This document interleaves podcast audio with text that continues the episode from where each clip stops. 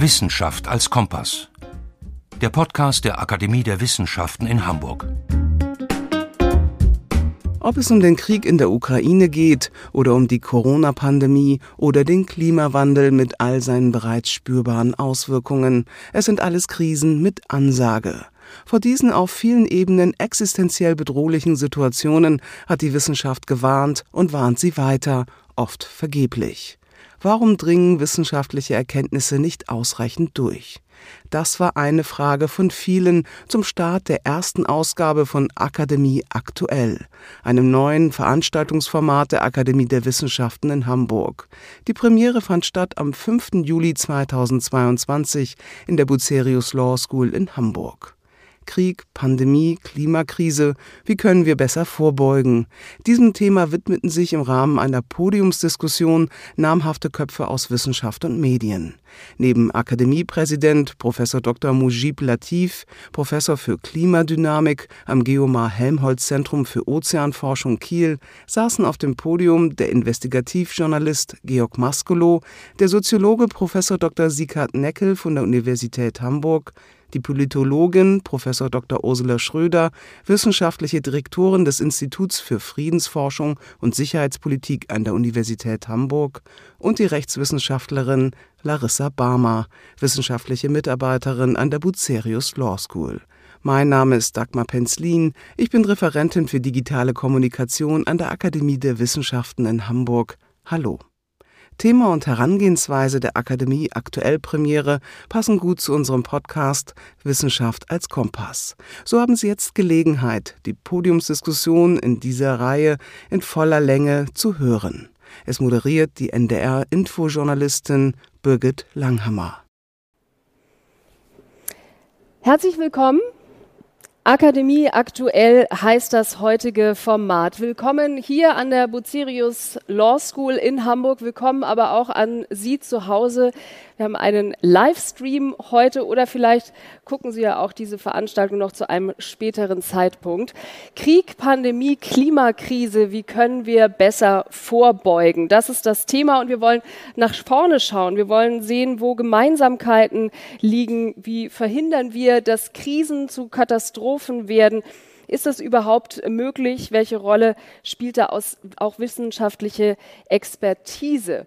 Ich bin Birgit Langhammer von NDR Info, eigentlich äh, Nachrichtenredakteurin beim NDR. Und jede Meldung, die wir heute früh im Programm hatten, jetzt auch mit Blick auf diese Veranstaltung heute Abend, hat schon gepasst. Wir hatten einen Gletscherabgang in Italien, wir haben Hochwasser in Australien, wir haben die Preisexplosion in Deutschland und sozialen Sprengstoff, wir haben die Eroberung von Luhansk in der Ukraine und zudem auch noch die Korallenriff-Konferenz, auch noch wichtig mit Blick nach vorne.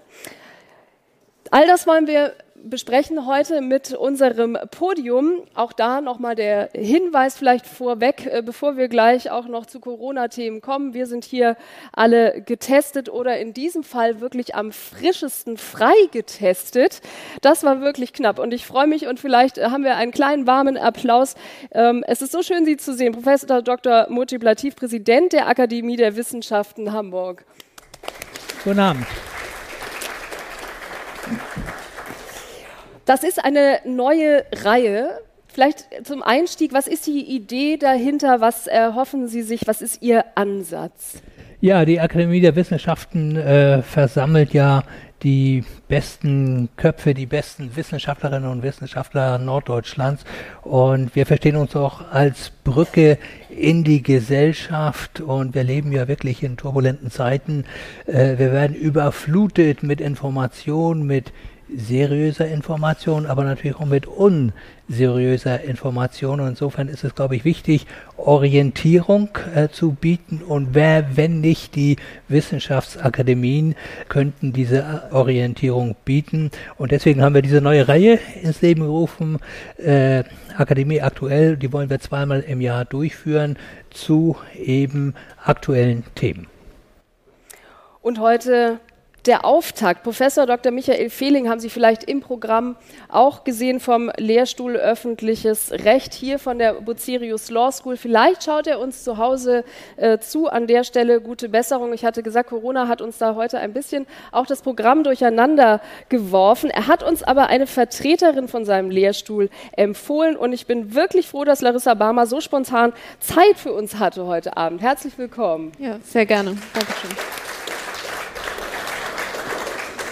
Vielleicht aber, weil wir Sie eben nicht in der Vorstellung äh, hatten, erläutern Sie einmal ganz kurz, was ist Ihr Forschungsgebiet? Ja, gerne, vielen Dank. Also mein Name ist Larissa Barmer. Ich ähm, habe hier an der Buceros Law School Jura studiert und bin nunmehr wissenschaftliche Mitarbeiterin am Lehrstuhl von Herrn Professor Fehling und am gerade neu gegründeten Center for Interdisciplinary Research on Energy, Climate and Sustainability. Ich bin Doktorandin, beschäftige mich in meiner Dissertation mit der Frage nach der Transformationssteuerung bei der energieintensiven Grundstoffindustrie, also der Frage, wie können beispielsweise die Stahlindustrie, die Aluminiumindustrie, die Grundstoffchemie, wie kann es diesen Sektoren gelingen, in absehbarer Zeit klimaneutral zu werden. Da kommen wir noch drauf zurück in den kommenden eineinhalb Stunden. Georg Maskulo hat die Zeit während der Pandemie schon genutzt. Ausbruch Innenansichten einer Pandemie heißt ihr Buch, was Sie mit Ihrer Frau als Co-Autorin verfasst haben. Das ist tatsächlich schon vor eineinhalb Jahren erschienen. Erstmal auch an Sie natürlich ein herzliches Willkommen. Schön, dass Sie unsere Runde Vielen heute Dank. bereichern. Danke. Vielen Dank. Herr Masklo, vieles, vieles erinnert mich tatsächlich an die Situation tatsächlich jetzt. Vieles hatte ich schon wieder vergessen, was in Ihrem äh, Buch beschrieben ist. Wenn wir jetzt gerade heute Abend auch aufzählen, in welcher Situation wir sind mit einer äh, Sommerwelle, die auch ein bisschen hier den Rahmen dezimiert hat und der Blick auch schon voraus auf den Herbst. Erinnert Sie da vieles an bereits Aufgeschriebenes in Ihrem Buch? Ja, zuallererst erinnert es mich und ich glaube uns alle daran, dass dieses Virus mit uns noch nicht fertig ist, auch wenn wir mit diesem Virus eigentlich gerne fertig wären. Und wenn man zurückschaut, sieht man, dass sehr viele der Prognosen, die angestellt worden sind, wie würde dieses Virus sich verändern, wann sind wir da durch, welchen Schutz würden wir durch Impfungen bekommen können, sieht man, dass dieser kleine tückische Bastard dann doch immer schon nochmal einen Haken schlägt. Und ich glaube, dass das uns auch noch eine ganze Zeit lang begleiten wird. Neu ist in diesem Jahr, dass wir bisher nur die Winterwelle kennen. Jetzt kennen wir inzwischen auch die Sommerwelle. Dann kennen wir wahrscheinlich noch eine Winterwelle hintendran. Und gleichzeitig würde ich sagen, so unangenehm, so störend, so belastend das für alle auch ist, wenn dieses Virus nicht eine Wendung noch nimmt und wird nochmal sehr viel gefährlicher, so wie wir es beim Delta, bei der Delta-Variante beispielsweise erlebt haben dann glaube ich, werden wir es irgendwann auch hinter uns haben. Pandemien enden irgendwann. Sie sind im wahrsten Sinne des Wortes ein Stresstest für eine Gesellschaft. Da sind wir jetzt mittendrin, aber wird schon gut gehen. Mittendrin und wir dachten, wir wären äh, schon weiter. Auch da nehmen wir natürlich die Frage auf, wie beugen wir noch besser vor für Herbst. Jetzt haben wir eine Zuschaltung. Professor Dr. Sieghard Neckel ist Professor für Gesellschaftsanalyse und sozialen Wandel an der Uni Hamburg. Und in Vorbereitung, ich hatte es gesagt, auf den heutigen Abend haben wir uns alle getestet, Herr Neckel. Und dann hatten Sie äh, zwei Striche noch. Geht es Ihnen aber gut? Vielleicht sehen wir Sie auch gleich noch auf dem großen Schirm. Hier unten kann ich Sie schon sehen. Jetzt kann das Publikum Sie auch sehen und auch einmal nach, zu Ihnen nach Hause einen warmen Applaus. Herr Deckel, wie schön, dass Sie bei uns sind. Wo sehen Sie Gemeinsamkeiten? Wir haben ja äh, doch eine, eine weite Range gefasst mit äh, Krieg, Pandemie, in Krisen. Kann man Punkte festmachen, die gleich sind? Ähm, ja, sicherlich, man kann Punkte festmachen, die gleich sind. Äh, nehmen wir etwa die Pandemie und die Klimakrise, so wird man davon ausgehen können, dass beides keine Naturkatastrophen sind. Beides sind Reaktionsformen ähm, auf, äh, auf die menschlich gestalteten Naturverhältnisse. Die Pandemien gehen, wie wir ja wissen, hauptsächlich auf äh, Zoonosen zurück, das heißt äh, auf den Übersprung äh, von Viren aus dem Tierreich äh, zu den Menschen. Das hat sehr viel damit zu tun, in welcher Nähe äh, von Tieren wir uns befinden, wie wir die Tiere halten und äh, dass der Klimawandel, die Klimakrise anthropogen, das heißt menschengemacht ist, das bestreiten ja wirklich nur noch wenige und einige wenige unverbesserliche. Also insofern haben wir es hier, würde ich denken, mit zwei Formen also ökologischer Katastrophen zu tun, die die Gesellschaften heimgesucht haben, auch wenn es natürlich große Unterschiede gibt. Äh, äh, einer der größten Unterschiede ist sicherlich, und das macht auch aus, warum auf die Pandemie dann doch irgendwie gemeinsam Gesellschaften reagiert haben und auch die Einzelnen vielfach auch mitgezogen haben, die Pandemie zu bewältigen. Der Grund ist eben der, dass die einzelne Handlungsweise für so eine Infektionskrankheit und eine Infektion als von dem Einzelnen eben als hochgradig relevant betrachtet wird und dass das eben beim Klimawandel nicht ist. Da wird quasi die Verantwortung auf eine große Allgemeinheit gewissermaßen die Menschheit an sich geschoben und äh, der Einzelne hat gewissermaßen kaum eine Brücke zu dem, was er oder sie auch durch den eigenen Lebensstil mit am Klimawandel herbeiführt. Und dann darf ich noch die letzte Teilnehmerin vorstellen an unserer Podiumsdiskussion. Professor Dr. Ursula Schröder ist bei uns wissenschaftliche Direktorin des Instituts für Friedensforschung und Sicherheitspolitik an der Uni Hamburg. Auch an Sie einen schönen guten Abend. Kurz vorm Urlaub. Wie schön, dass Sie sich noch Zeit genommen haben für heute Abend. Äh, Frau Schröder, plötzlich gibt es ja auch ein ganz großes Interesse an Sicherheitspolitik. Das hätte man sich vielleicht früher auch schon mal gewünscht. Jetzt durch die Zeitenwende bekommen Sie irgendwie auch mehr Aufmerksamkeit. Vielleicht noch mal, wir wollen ja heute nach vorne gucken. Ihre Prognose, wird sich das halten? Die Aufmerksamkeitsdynamik wird sicherlich wieder abnehmen. Wir haben natürlich Aufmerksamkeit unter anderen Bedingungen gewünscht. Wir waren lange der Meinung, dass äh, Menschen sich mehr interessieren sollten für Fragen von, von Friedensförderung und von, von sicherheitspolitischen Herausforderungen in der Lehre, in der Öffentlichkeit. Es gibt ganz wenig zivile Expertise zu harten sicherheitspolitischen Fragen. Mein Institut ist eines der, der Wissensbänke in diesem Feld. Das verbindet uns vielleicht auch zur Frage des heutigen Abends. Welche Form von Expertise brauchen wir eigentlich in diesen turbulenten Zeiten? Und ähm, da brauchen wir, denke ich, Wissen, das über unterschiedliche Container hinausgeht. Und das ist das, was ich denke, was bleiben wird. Die Aufmerksamkeitsdynamik selbst für sicherheitspolitische Fragen für den Krieg in der Ukraine, für den Krieg in Syrien, äh, für Afghanistan. Da sehen wir schon sehr deutlich in den Medien, aber auch in der Öffentlichkeit, dass diese Dynamik irgendwann wieder runtergeht und dass andere Themen überhand nehmen. Das haben wir auch in der Pandemie gesehen. Und da ist die Frage, wie kann man diese Form von Aufmerksamkeit für Fragen, die unsere Demokratie zentral betreffen, eigentlich aufrechterhalten und diesen Diskurs auch am Leben halten, weil ohne eine, eine konstruktive und auch kritische Diskussion äh, der Fragen, die heute auf dem Tisch liegen, äh, werden wir nicht weit kommen. Soweit unser Podium für heute Abend. Ich möchte Sie, die Sie hier sind, auch gerne mit einbeziehen und mit einer ersten Frage an Sie alle schon starten und den Titel nochmal mit aufgreifen und Sie fragen, ich würde jetzt eins rausgreifen zu Beginn und vielleicht tatsächlich auch die Corona-Krise jetzt nochmal vorausstellen. Wie gut sind wir vorbereitet? Und äh, damit man es so ein bisschen per Handzeichen vielleicht auch einschätzen kann, wenn Sie glauben, wir sind sehr gut äh, vorbereitet, dann bitte ich jetzt um ein kurzes Handzeichen.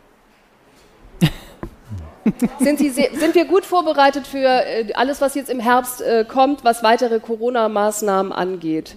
Kommen wir gut weiter durch die Pandemie, bis sie eine Endemie wird? Eins, zwei, drei, vier. Hm. Wer glaubt, ja, wir mogeln uns so durch? Die letzte Frage ist dann, wer glaubt, wir haben es gar nicht im Griff? Also nur damit Sie die Kategorisierung äh, schon mal hören. Also durchmogeln sind irgendwie Oh ja. Also für Sie zu Hause, die Sie uns gerade äh, im Publikum nicht sehen können, das waren sehr viele Hände. Und wer sagt, wir können es gar nicht? Das war irgendwie bis hierhin nichts. Oder ich habe tatsächlich auch Befürchtungen. auch wenige Hände. Also tatsächlich die meisten so ähm, im Mittelfeld ähm, gerade versammelt. Herr Maskulo, überrascht Sie das? Nein, das überrascht mich ähm, nicht, wobei ich Sie gleichzeitig auch anschaue heute Abend und Sie sitzen hier, Sie sitzen hier ohne Maske, Sie gehen das Risiko ein, wieder unter Menschen zu gehen. So eine Pandemie, ich glaube, das darf man immer nicht vergessen, hat ja nicht nur ein staatliches Ende, was sind die jeweiligen staatlichen Maßnahmen, sondern in großem Umfang handelt es sich einfach auch um höchstpersönliche Entscheidungen. Pandemien haben eigentlich historisch, wenn man so will, immer zwei Enden. Das eine ist das ganz klassisch medizinische, ein Erreger verschwindet, wird endemisch, wird immer weniger krankmachend. Oder aber wenn Menschen sich entscheiden zu sagen, das ist eine neue Krankheit, ich gehe mit ihr um, ähm, ich lebe mit ihr. Wenn ich mir angucke, wie voll die Bars, die Cafés, die Theater, die Restaurants wieder sind, glaube ich, dass wir in genau dieser Phase jetzt sind. Ich glaube, kein Mensch hält diese, wir sind jetzt im dritten Jahr, kein Mensch hält das letztlich äh, dauerhaft aus und will es auch aushalten. Und trotzdem auch hier ähm, nochmal aufgegriffen, also wir haben uns äh, getestet, das haben wir alle irgendwie äh, zu Hause hinter uns gebracht, weil eben auch seit einiger Zeit Testen im Testzentrum gar nicht mehr so einfach ist. Ich glaube, hätte man unterschrieben, dass man hierher kommt, hat es vielleicht irgendjemand von Ihnen gemacht? Ähm, dass er gesagt hat, ich habe eine Veranstaltung, dann kann man sich ja auch weiterhin im Testzentrum ähm, für drei Euro noch testen lassen. Also geht gerade der Maßnahmenkatalog ja zurück. Und wenn wir aber nach vorne schauen, würde man sich vielleicht wünschen, dass Maßnahmen ähm, weiter greifen, dass eben auch äh, Herr Neckel, ähm, der ja heute tatsächlich symptomlos war und wirklich auch anlasslos, oder beziehungsweise Anlass wäre heute jetzt die Veranstaltung gewesen, aber eben symptomlos ähm, sich getestet hat. Sie hätten es sonst nie erfahren, Herr Neckel.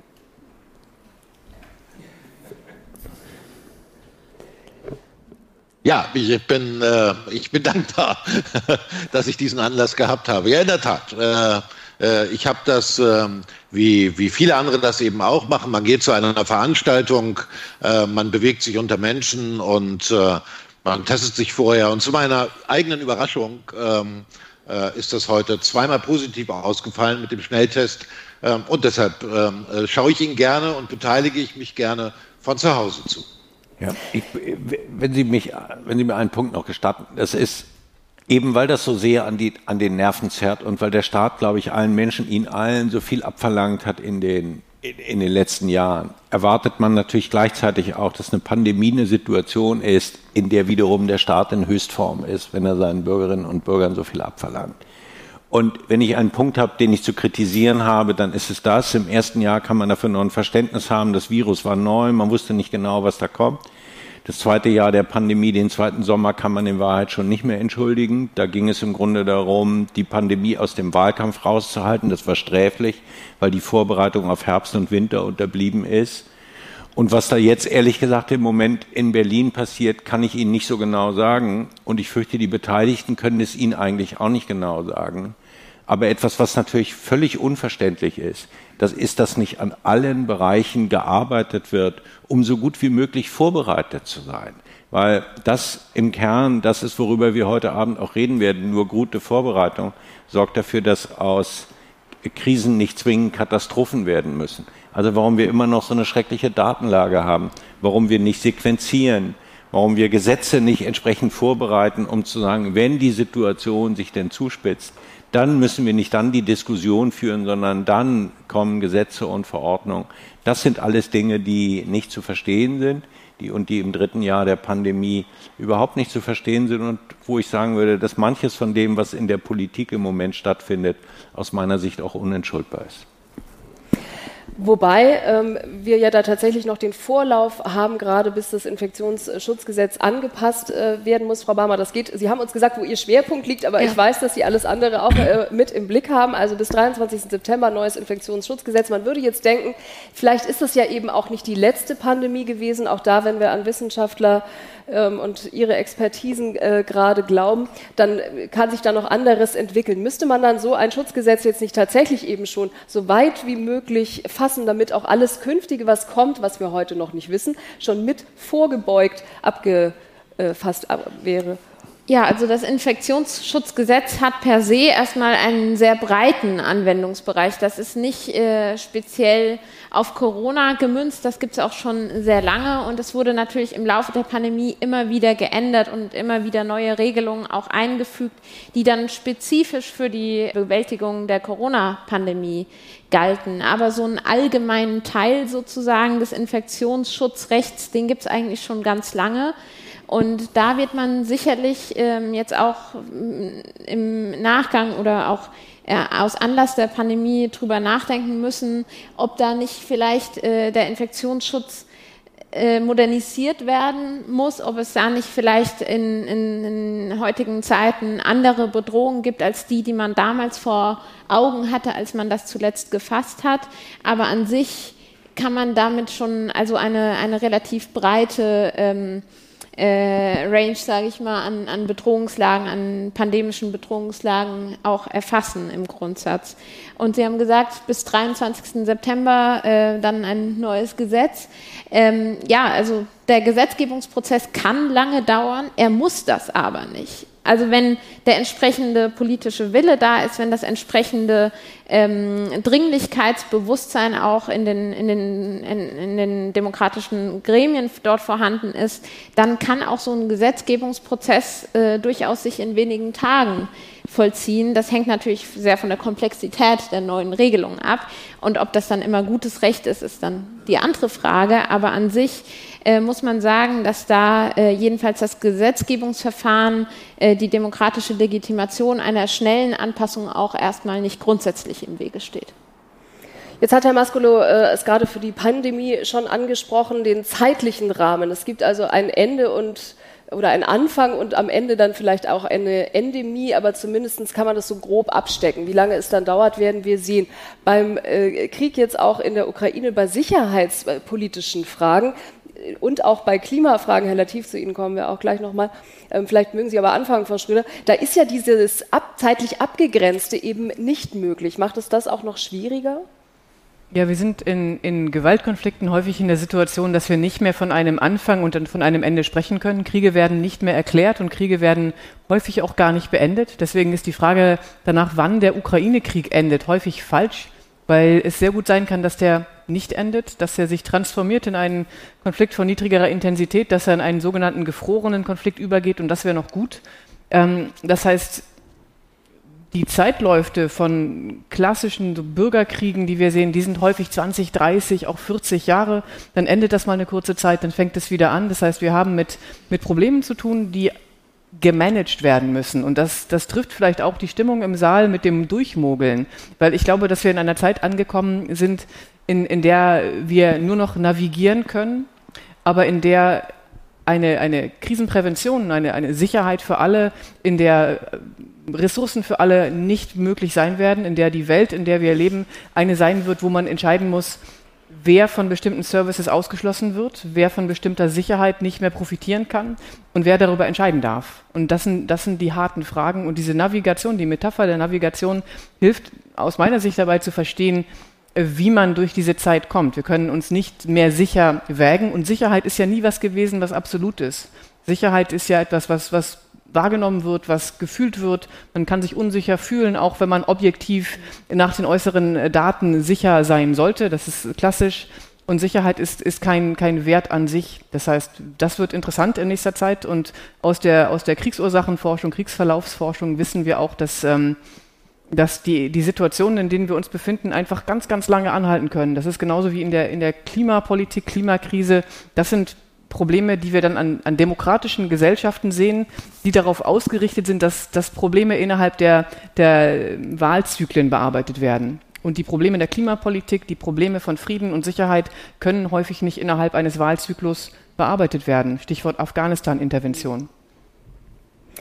Herr Lati, vielleicht mögen Sie da gleich noch anschließen. Sie haben ja jetzt tatsächlich als äh, Klimaforscher das Thema, was auf keinen Fall enden wird und wo tatsächlich das ins Handeln kommen, wenn wir heute auch den Titel Vorbeugen äh, haben. Ich erinnere mich gar nicht mehr, wann wir uns das erste Mal gesprochen haben, aber schon da haben Sie sehr klar umrissen, wir müssen jetzt handeln. Und es hat sich dann doch immer wieder doch noch verzögert.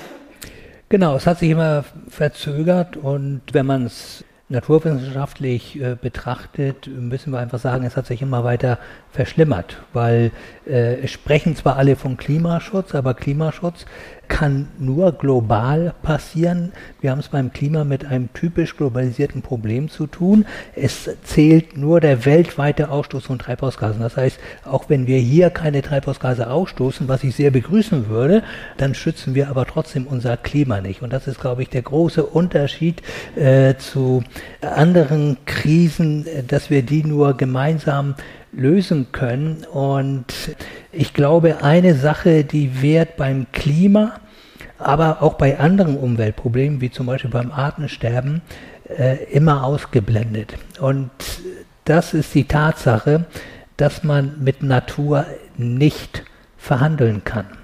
Wenn die Treibhausgase in der Atmosphäre weiter wachsen und sie tun es seit Jahrzehnten, sie tun es seit dem Paris-Abkommen, äh, sie haben es auch während Corona getan, muss es wärmer werden. Zwar nicht sofort, aber langfristig muss es wärmer werden. Und deswegen, um auf unsere Umfrage hier zurückzukommen, durchmogeln ist nicht. Das geht nicht. Das geht mit Natur nicht, sondern wir müssen handeln. Wenn wir nicht handeln, werden sich die Lebensbedingungen auf unserer Erde dramatisch verschlechtern. Und Sie haben es ja eingangs gesagt, gibt da praktisch keinen Tag mehr, äh, wo man nicht über irgendwelche Unwetterkatastrophen berichten muss. Jetzt waren wir bis hierhin äh, tatsächlich bei Punkten, wo es ein Vorher gab. Und ähm, das würde ich gerne auch nochmal an Sie weitergeben, Herr Professor Neckel, dass wir gerade also bei der äh, Klimafrage wird es sicherlich so sein, dass man sich ein Vorher an ein Vorher erinnern wird, auch in der Corona-Pandemie sagen wir ja auch immer, wann geht es wieder zurück zu normal, wann ist es back to normal, so wie alles früher war. Aber äh, Herr Neckel, auch da sind Sie ja der Meinung, ähm, das ist gar nicht die beste Idee oder das ist vielleicht gar nicht der richtige Ansatz zu sagen, wir müssen wieder dahin, wo wir waren, weil da waren wir nicht gut vorbereitet. Ja, eben, äh, da wo wir waren, das hat uns ja dahin geführt, äh, wo wir heute sind. Also insofern ist das tatsächlich keine Lösung. Aber es ist ja schon richtig, äh, dass äh, etwa die Politik, äh, politisches Handeln sich häufig darauf beschränkt, äh, die Stabilität eines Status quo zu garantieren und äh, dabei übersieht, dass dieser Status quo längst schon selber instabil geworden ist. Ähm, das heißt, äh, hier geht man von illusionären Voraussetzungen aus, die äh, vor allen Dingen auch nicht klar machen, das, was wir als Back to Normal äh, empfinden, das ist genau ähm, der Weg zurück zu den Ursachen der Probleme, die wir heute haben.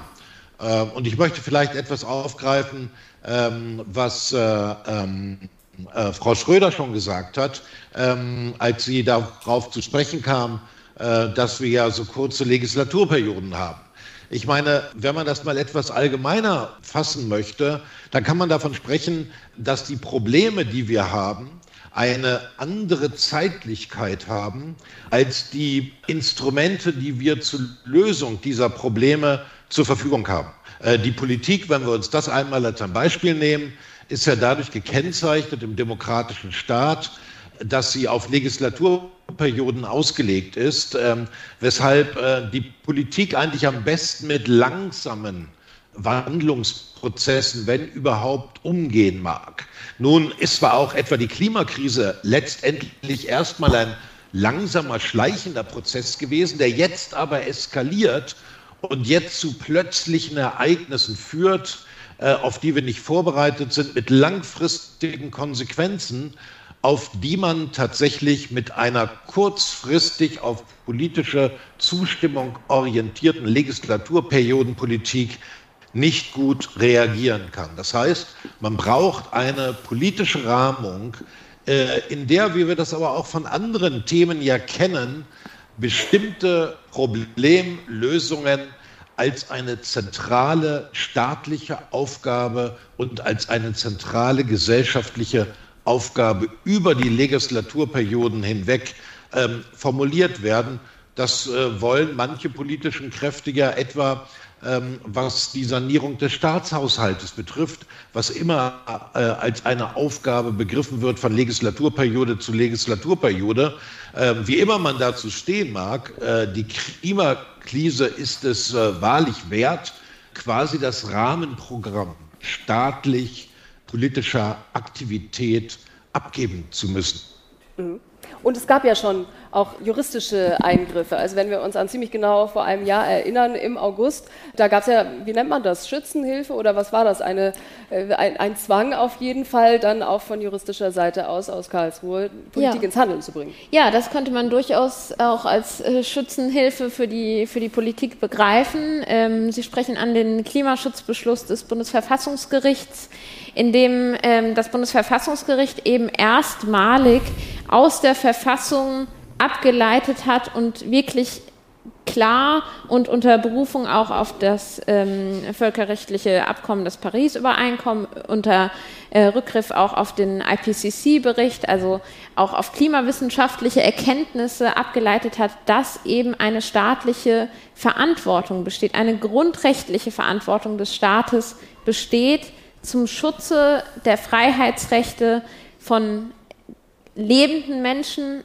jetzt und in Zukunft eben ähm, Klimaschutzmaßnahmen zu ergreifen. Und das hat natürlich viele juristische Feinheiten, aber ähm, an sich ist das eine, eine absolut wegweisende Entscheidung gewesen und leitet natürlich auch die Politik an, erhöht auch den Rechtfertigungsdruck sicherlich, auch wenn man das jetzt nicht ähm, insofern ähm, äh, quasi falsch verstehen darf, dass, äh, dass man meint, das Bundesverfassungsgericht hätte jetzt bestimmte Maßnahmen vorgeschrieben oder hätte jetzt gesagt, in diesem Bereich Bereich muss eingespart werden und hier muss was getan werden, sondern das ist insofern wirklich noch relativ allgemein, ähm, was auch der Tradition des Bundesverfassungsgerichts entspricht, aber es ist eben doch auch beachtlich gewesen und äh, für die Juristinnen und Juristen auf jeden Fall auch sehr spannend, weil, weil das eben ein, ein neuer Weg ist, ähm, den das ähm, Bundesverfassungsgericht da beschritten hat, indem es sich eben die Freiheitsrechte über die Zeit anschaut und sagt,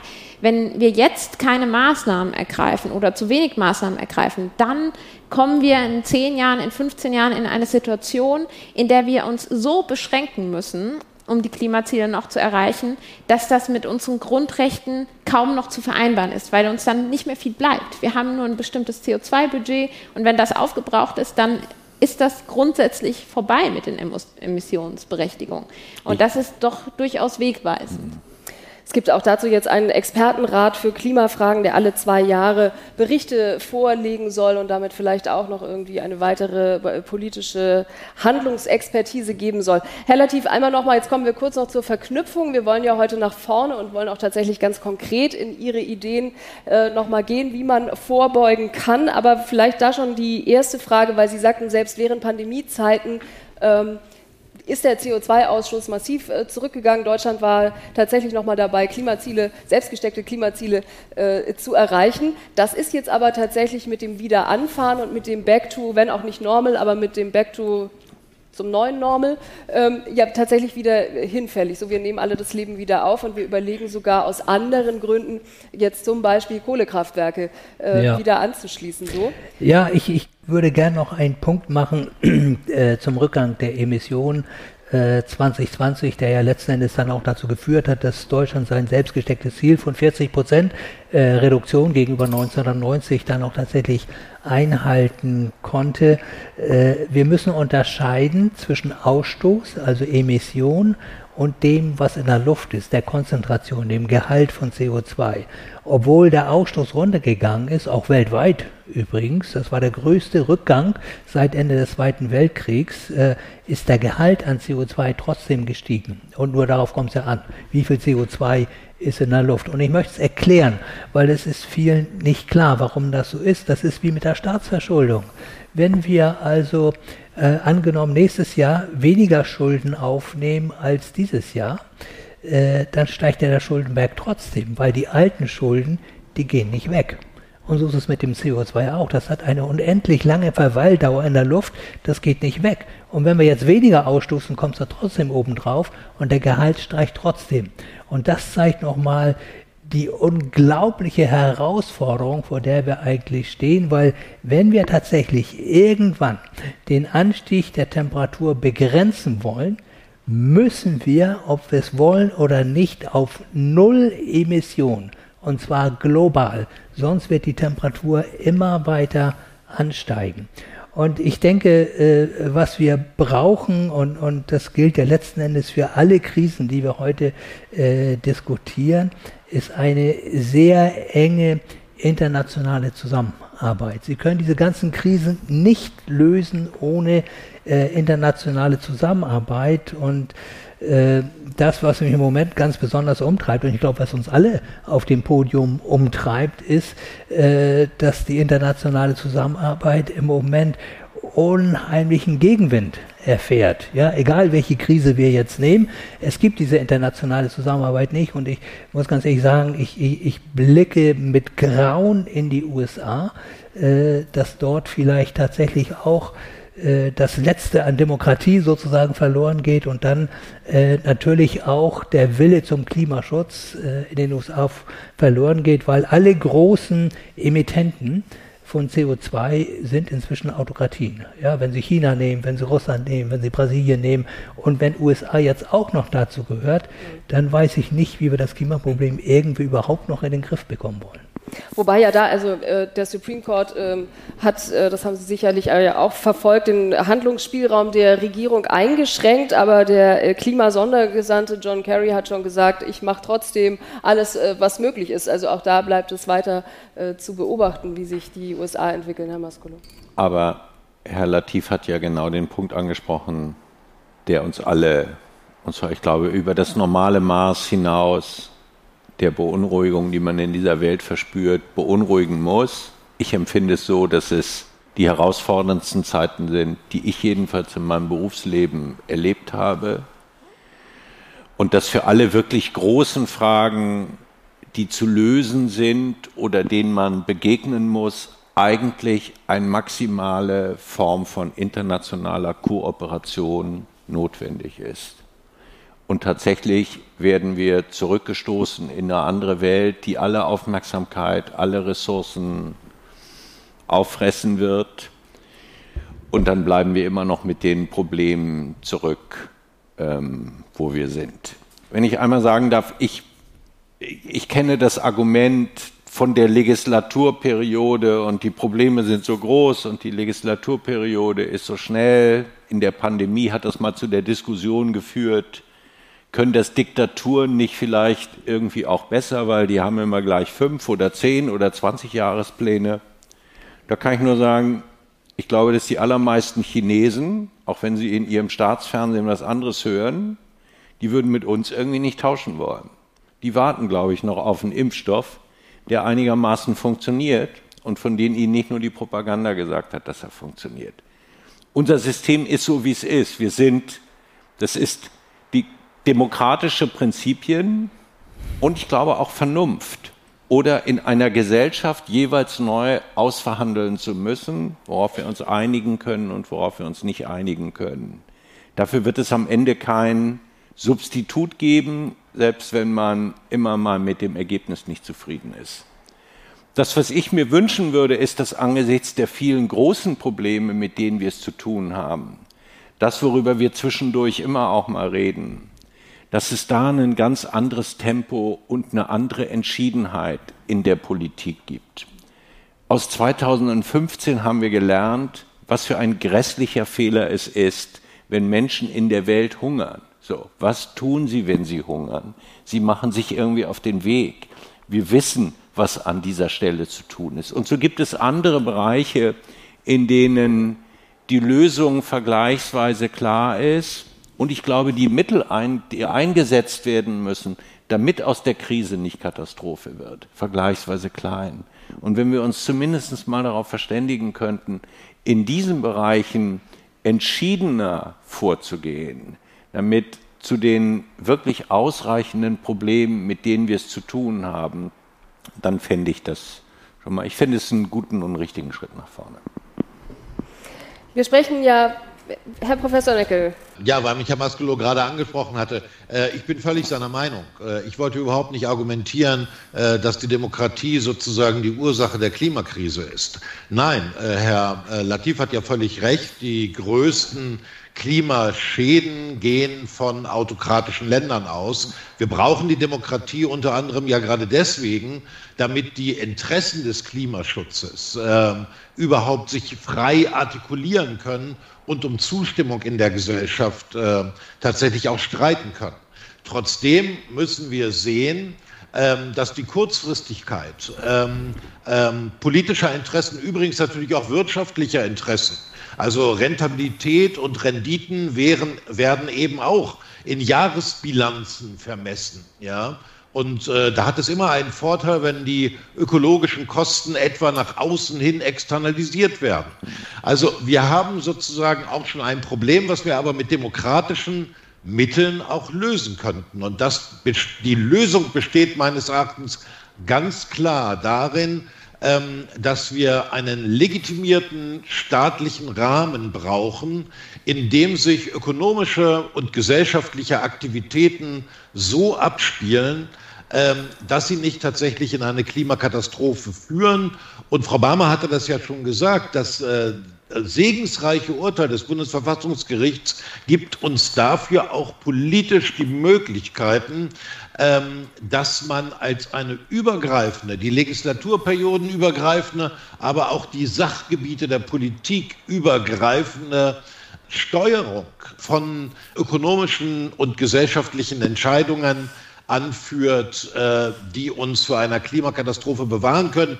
Ich verweise in diesem Zusammenhang immer ganz gerne auf das Beispiel, das in einem Buch die italienische Ökonomin Mariana Mazzucato vorgebracht hat, äh, die gesagt hat, wir brauchen so etwas wie in den USA in den 60er Jahren, als sich die amerikanische Regierung entschloss, innerhalb von zehn Jahren einen Amerikaner auf den Mond zu bringen. Ja, die Mondmission der NASA in einer Kooperation von Unternehmen, staatlichen Stellen, wissenschaftlicher Forschung.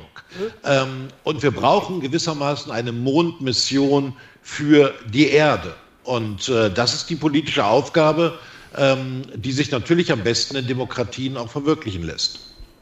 Und selbst an dieser Stelle, Herr Professor Neckel, gibt es äh, heute auch dazu aktuelle Berichterstattung, dass es äh, gerade bei der Zusammenarbeit zwischen äh, der NASA und den Kosmonauten auch schon knirscht, weil da Fahnen gehisst werden. Also wir können heute tatsächlich gar nichts ansprechen, als dass es nicht einen aktuellen äh, Bezug dazu äh, gäbe, wo im Moment gerade auf dieser Welt es überall brennt. Frau Schröder, bevor wir wirklich noch mal zu konkreten Maßnahmen kommen, vielleicht auch noch einen Punkt aber rausgegriffen, weil Sie schon gesagt haben, es muss auch in der Internationalität liegen, wenn wir uns auch da ganz aktuell die NATO äh, nochmal rausgreifen. Heute mit der Unterschrift zwei neue Mitglieder aufzunehmen. Es erfahren ja manche Institutionen auch eine, ich möchte fast sagen, Renaissance. Die, war, die NATO war angeblich laut Herrn Macron mal hirntot. Jetzt inzwischen äh, sehen wir, es war gut, dass es diese Institution äh, doch weiter gibt. Welche Hoffnungen setzen Sie auch da, wenn wir eben immer das Große haben? Auch da, es geht ja immer nur im Großen, eine Neuordnung, nicht nur in Europa, sondern der Welt, auch was Sicherheitsgedanken äh, angeht. Wo verorten Sie die NATO aktuell zum Beispiel? Äh, Hoffnungen würde ich das jetzt nicht nennen. Ne? Es geht ja in Europa und in der Welt um eine, um eine Neuformulierung einer Weltordnung, die nicht mehr so aussehen wird wie die vorherige, die nicht mehr liberal sein wird in einem hegemonialen Anspruch einer liberalen Idee, sondern eher als, als Multiordnung zu verstehen ist, in der wir unterschiedliche Ordnungen haben, die durchaus unterschiedliche Angebote machen werden. Und da ist die NATO ein ganz kleiner Baustein der Abschreckung für die transatlantische Sicherheit. Aber die großen Fragen sind sozusagen die Fragen, die darüber hinausgehen. Also wie werden wir in dieser Welt, in der wir radikale Kooperationen brauchen werden, für die ganz großen Fragen, wie werden wir da zusammenleben in den Staaten und Gesellschaften? Und das geht über die Frage der der sozusagen kalten Sicherheitsallianz, die wir gerade benötigen, hinaus. Weil das ist eine Allianz, die war schon totgesagt. Ähm, die hatte auch ähm, eine lange Strecke von Dingen, die nicht gut funktioniert haben, wie beispielsweise die Afghanistan-Missionen, die ja NATO geführt waren, die nicht funktioniert haben. Und äh, diesen Teil der, des Mandates der NATO, da können wir wirklich mit langjähriger Beobachtung sagen, das war keine gute Idee.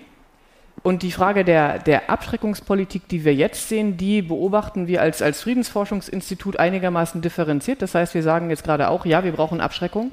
Aber wir brauchen eine defensivorientierte Abschreckung, wir brauchen Risikominimierung.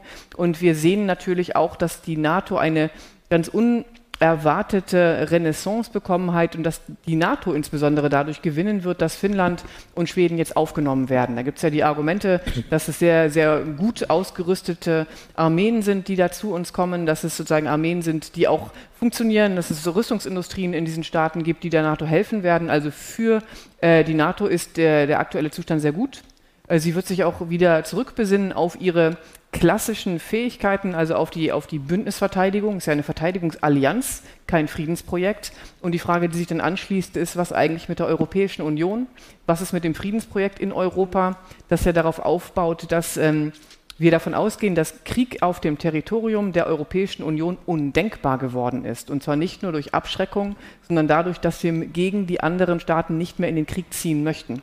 Und das ist sozusagen der Schritt, der jetzt in extrem weite Ferne gerückt ist, dass wir uns darauf verlassen müssen, dass die NATO eine kurz- bis mittelfristige Abschreckungspolitik fährt, die uns sichert.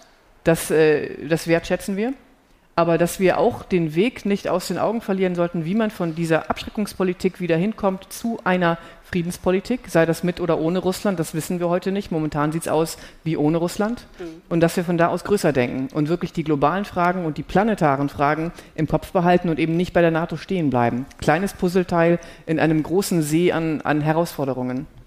Wenn wir wissenschaftliche Expertise aber ja auch immer ähm, mit dazu nehmen, wie bekommt man denn dann alles, was Sie an Wissen, an Auswertung, an Datenschätzen ja schon haben, tatsächlich auch in Politik, vielleicht aber ja tatsächlich auch in Gesellschaft? Heute Abend äh, sind hier interessierte Menschen und Sie zu Hause. Ich freue mich sehr, dass Sie dabei sind. Aber wie bekommen wir das denn tatsächlich oder müssen wir es überhaupt flächendeckender auch noch in Gesellschaft bekommen? Frau Schröder, vielleicht fangen Sie auch noch mal an.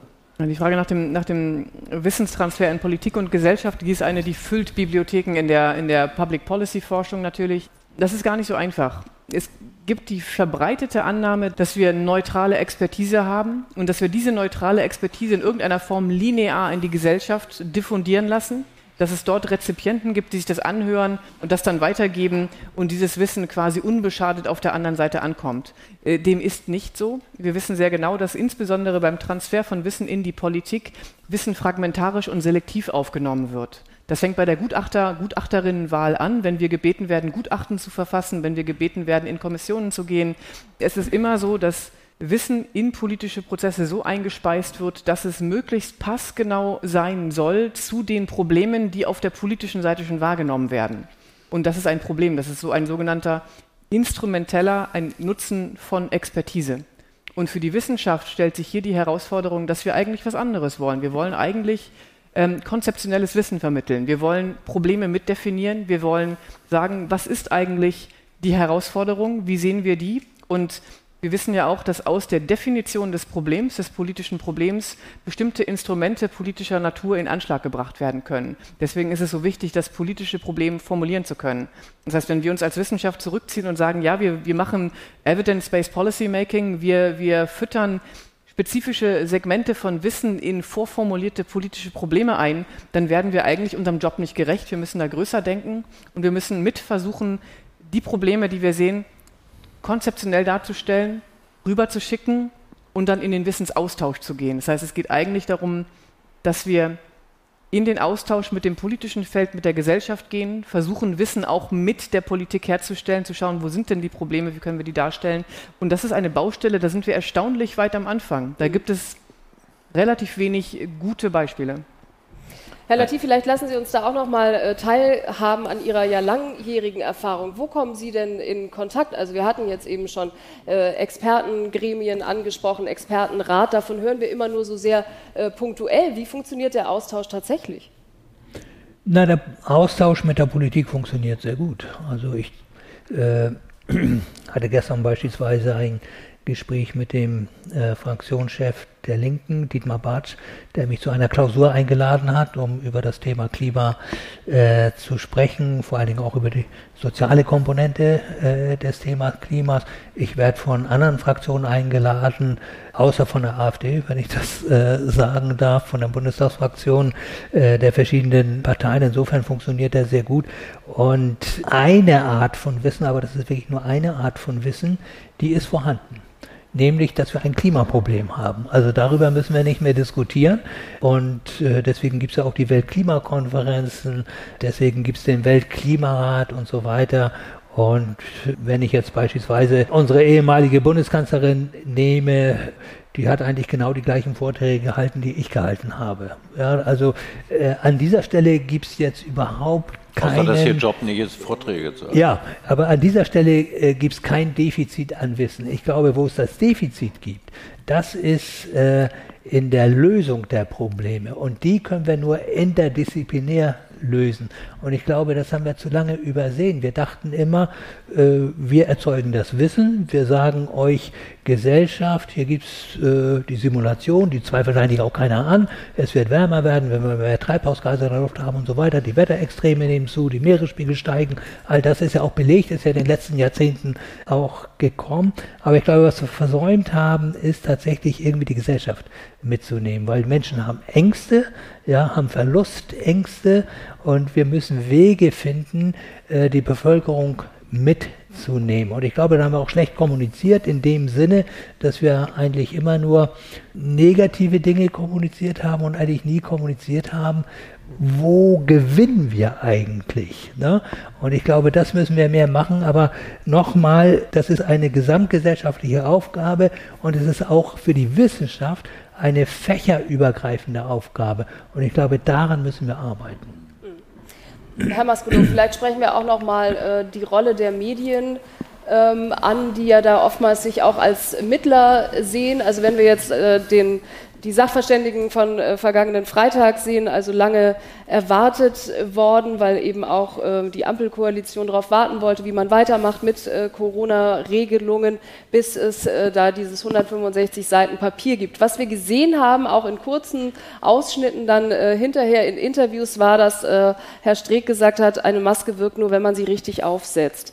Das hat jetzt natürlich dann irgendwie viele ratlos zurückgelassen und man hat damit ja vielleicht auch die Arbeit, die drin steckte, zu kurz äh, gesehen. Also nochmal zugespitzter gefragt, wie viel Wissenschaftsverständnis sehen Sie schon in Redaktionen? Also den Journalismus gibt es nicht. Ich glaube, es gibt ihn ehrlich gesagt so wenig, wie es die Wissenschaft gibt. In meinem Beruf gibt es irgendwie an jedem Tag Dinge, die höre ich, lese ich oder schaue ich mir im Fernsehen an und bin stolz, in dem Beruf zu sein. Und an jedem Tag geht es irgendwie andersrum und es gibt Dinge, für die ich mich schäme. Ich glaube, was in den letzten Jahren zugenommen hat und was ich ziemlich unangenehm finde, ist dieses, es war doch irgendwie alles klar. Also es war irgendwie völlig klar, dass man sich auf eine Pandemie vorbereiten muss, war völlig klar, dass Russland in die Ukraine einmarschiert, es war völlig klar, dass man eine Impfpflicht braucht. Aber ehrlich gesagt ist es meistens so, wenn Sie zurückschauen, dann ist das meistens so, dass der Journalismus schon ziemlich oft mitgeirrt und mit ignoriert hat und hinterher nicht den Eindruck erwecken sollte, als hätte er alles besser gewusst. Ein guter Journalismus hält mit der Komplexität der Probleme Schritt und hilft ihnen dabei, eine Orientierung und einen festen Grund zu finden und zu ihren eigenen Entscheidungen zu kommen. Das ist die Rolle von Journalismus. Der informiert und der missioniert nicht. Macht er das immer, ist er gut genug? Ich, wenn Sie mich fragen nach meinem persönlichen Gefühl, mir ist er inzwischen zu oft zu fiebrig. Alles ist irgendwie so leicht entzündlich geworden. Damit kann ich an vielen Stellen nichts mehr anfangen und ich habe auch das Gefühl, dass ich auf viele Menschen treffe, die da so ein ähnliches Gefühl haben. Wie sagte mal ein Kollege von mir, mein alter Spiegelkollege Markus Feldenkirchen, er sagte, so ein bisschen wie den ganzen Tag zu scharf gewürztes Essen und dann fragst du dich irgendwie abends, warum dir eigentlich irgendwie so ein bisschen unwohl ist. Ja. Das ist natürlich, glaube ich, in so aufgeregten Zeiten auch ihre Aufgabe, und ehrlich gesagt, ob etwas ein anständiger Journalismus ist oder nicht, kann man vergleichsweise einfach überprüfen. Journalismus sind nicht nur Nachrichten, Journalismus ist auch Urteilskraft. Merken sich von Zeit zu Zeit, wer ihnen was vorausgesagt hat. Donald Trump wird auf keinen Fall amerikanischer Präsident Olaf Scholz muss man nicht mehr zu einem Triell einladen, weil er auf keinen Fall irgendwie Bundeskanzler wird und legen sich es einfach von Zeit zu Zeit hin und sagen, war das eigentlich, stimmte das, stimmte das irgendwie nicht? Seien Sie, seien Sie wählerisch in der Frage, wem Sie da irgendwie Ihr Vertrauen schenken. Misstrauen Sie ganz prinzipiell ab und zu auch mal Ihren Lieblingsjournalistinnen oder Ihren Lieblingsjournalisten. Und wenn Sie gern die Süddeutsche lesen, dann gucken Sie von Zeit zu Zeit mal in die Zeit. Weil ehrlich gesagt muss man auch aufpassen, dass man nicht denkt, alle anderen sind in der Filterblase, vielleicht ist man es irgendwie auch mal selbst. Wir werden auf keinen Fall bei allen Schwierigkeiten in der Welt zurechtkommen, in der gefällt mir oder gefällt mir nicht, stimmt oder stimmt nicht, ablöst. Und was so genau stimmt oder nicht stimmt, das können wir ja an vielen Stellen im Journalismus auch nicht sagen, sondern wir können ja nur versuchen, den Dingen so nahe zu kommen, wie es mit handwerklicher Recherche, wie es irgendwie möglich ist. Wir sind dabei an manchen Stellen durch Vorprägung und Voreingenommenheiten natürlich auch belastet. Aber professioneller Journalismus beinhaltet auch, dass man sich dessen bewusst ist und dass man es bei seiner Arbeit zurückdrängen und, und ausblenden kann. Mhm. Das ist mein Ideal unseres Berufes. Und trotzdem sind wir ja gerade an einem Punkt, ähm, Herr Professor Neckel, vielleicht mögen Sie ähm, auch Ihr Mikro schon wieder in Position bringen, wo einfach so viel gleichzeitig äh, los ist und wo wir eben nicht diese eine Krise hatten. Also manchmal denke ich zurück, dass wir tatsächlich mal Zeiten hatten, wo die Klimakrise viel mehr Raum gehabt hätte, weil es augenscheinlich erstmal das größte äh, Problem war. Wenn wir uns heute nur den Titel anschauen, dann ist ja jede, jeder Punkt in diesem Titel schon eine eigene große Krise, für die wir vielleicht komplett unsere 100% Aufmerksamkeit äh, bräuchten. Vielleicht auch da nochmal ähm, die Frage, machen uns denn jetzt Krisen eigentlich äh, resilienter? Sind wir damit irgendwie schon jetzt besser im Umgang und können selber abwägen oder ist das eigentlich, äh, potenziert es sich im Moment gerade mit diesem zu viel an Krise, Problem, Krieg?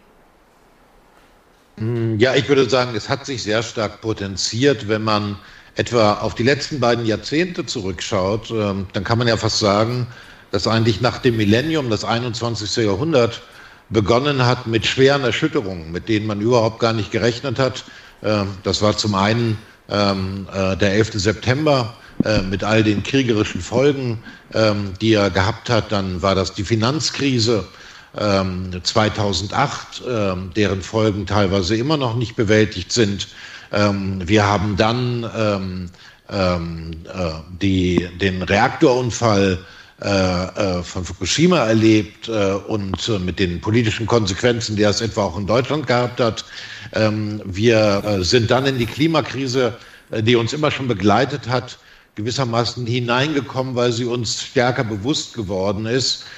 Und jetzt haben wir es mit der Wiederkehr imperialistischer Eroberungskriege mitten in Europa zu tun. Und das führt dazu, ähm, dass es manche auch äh, sozialwissenschaftliche äh, Gegenwartsbeschreibungen gibt, die sagen, ähm, ähm, wir, wir leben eigentlich in einer Art von Katastrophenzeit äh, und die Öffentlichkeit kriegt das langsam mit und äh, die Resilienz ähm, setzt ja immer voraus, dass man tatsächlich auch Lernprozesse macht und Schlussfolgerungen daraus zieht. Ähm, und wir können vielleicht sagen, dass uns das jetzt eigentlich sehr enttäuscht hat, denn ähm, die offenen Probleme der Finanzmärkte von 2008, äh, die bestehen auch heute äh, unbedingt weiter. Ähm, wir sehen jetzt über die Schwierigkeiten, die wir gerade gesprochen haben, mit der Sommerwelle der Pandemie, dass wir nicht gelernt haben, uns wirklich ähm, auf die neuen Wellen vorzubereiten. Und es ist äh, kaum denkbar, dass tatsächlich in den nächsten zehn Jahren, wo die entscheidenden Schritte gemacht werden müssen zur Abwendung einer Klimakatastrophe, äh, es ist kaum denkbar, ähm, dass wir auch nur Ansätze dafür im Augenblick sehen. Äh, die Internationale Energieagentur äh, hat vor einigen Wochen gemeldet, dass im Jahr 2021 so viel CO2 auf der Erde ausgestoßen wurde wie noch nie in der dokumentierten Geschichte der Menschheit. Das heißt, diese Zusammenballung führt natürlich auch dazu, dass äh, Gesellschaften fast kaum die Gelegenheit haben, also Schlussfolgerungen sozusagen zu bearbeiten, weil man sich dann gleich auf das nächste große Problem stürzen muss. Das scheint mir aber jetzt ein Zustand zu sein, mit dem wir auch für die überblickbare nächste Zeit äh, zu rechnen haben, weil alles das, ähm, was wir in den letzten Jahrzehnten unter dem Begriff auch der Globalisierung zusammengefasst haben, bald sich jetzt zusammen in der Klimakrise, in der Frage von Hungersnöten, in dem dramatischen Rückgang, den wir haben an äh, der Zahl der Demokratien auf der Welt. Mhm. Bis ungefähr in die 90er Jahre sind die Zahlen der Demokratie auf der Welt, sind die immer gestiegen. Äh, seit mittlerweile 15 Jahren sinken die Demokratien auf der Welt. Dafür haben sich aber zwischen 2010 und 2020 die Zahl der kriegerischen Konflikte verdoppelt. Das heißt, wir sind tatsächlich in einer brenzligen Situation, in der man jetzt bei alledem auch einen kühlen Kopf bewahren sollte. Nochmal anzuknüpfen, also ja, das äh, große Bild ist verheerend, vielleicht ja auch für jeden Einzelnen einfach schwer äh, zu erfassen. Wo findet man sich selbst eigentlich äh, in dieser Ordnung? Wo verortet man sich und wo sehen wir auch unseren eigenen Handlungsspielraum? Herr Latif, wenn wir jetzt hören, duschen jede Minute weniger spart bis zu 0,4 Kilowattstunden an Gas ein, dann hören wir das jetzt weil das Energie spart, die wir, wie wir wissen, demnächst vermutlich nicht mehr haben, Gasspeicher, die nicht mehr so voll sind. Ich frage mich, wo waren die Berechnungen? Man könnte ja auch kürzer duschen fürs Klima. Warum hat sich das eigentlich äh, nicht durchgesetzt, beziehungsweise dann vielleicht auch im zweiten Schritt, hilft jetzt das Energiesparen, nicht duschen, automatisch doch auch wieder dem Klimaschutz?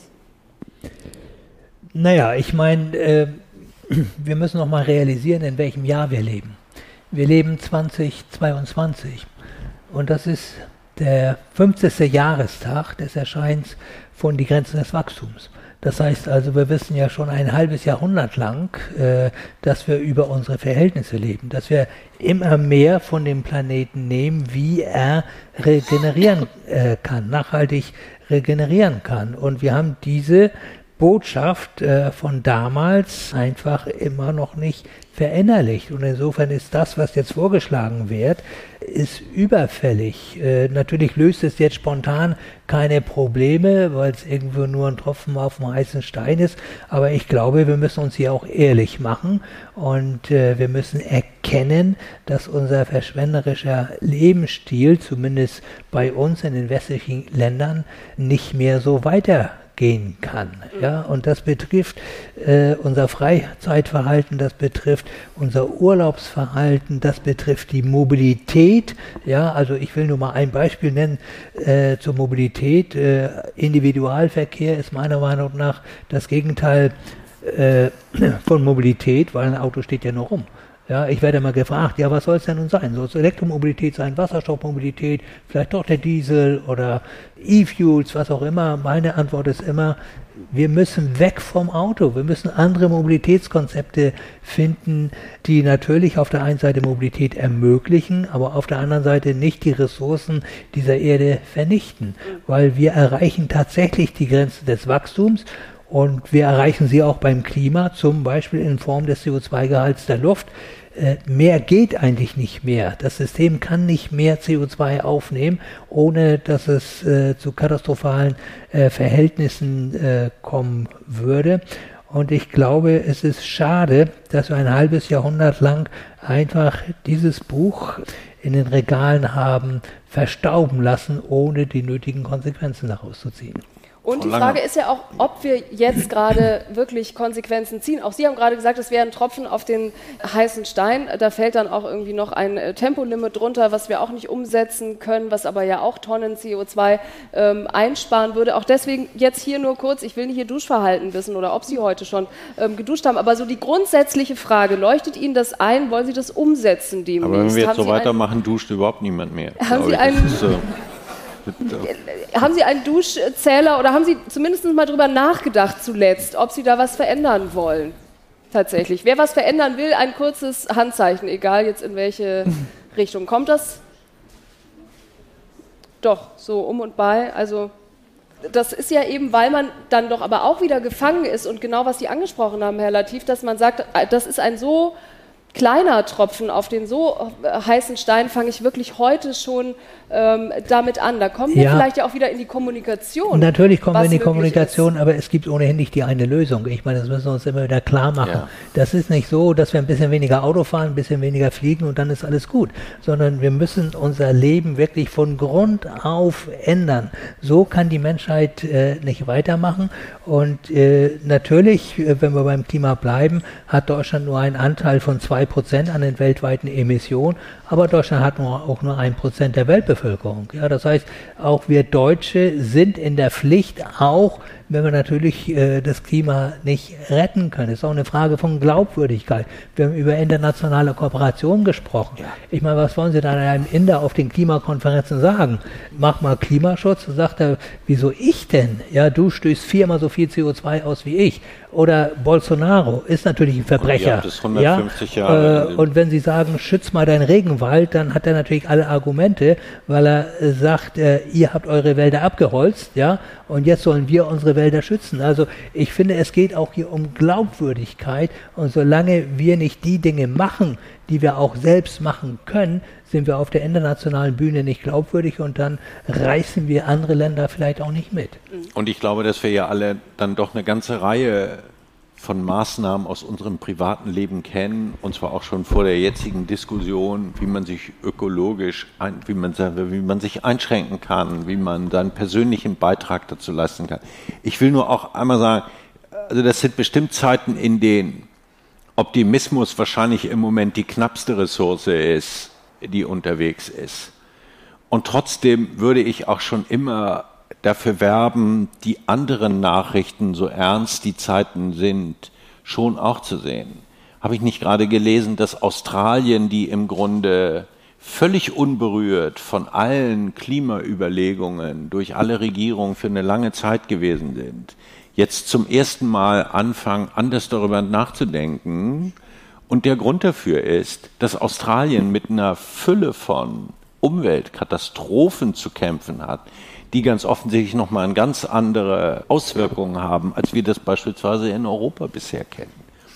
Ich glaube, bei aller Auseinandersetzung mit China, dass China an der Frage einer internationalen Kooperation im Bereich des Klimawandels, der Klimakatastrophe im Zweifel festhalten wird, weil sie wissen, was sie in dem Bereich zu verlieren haben.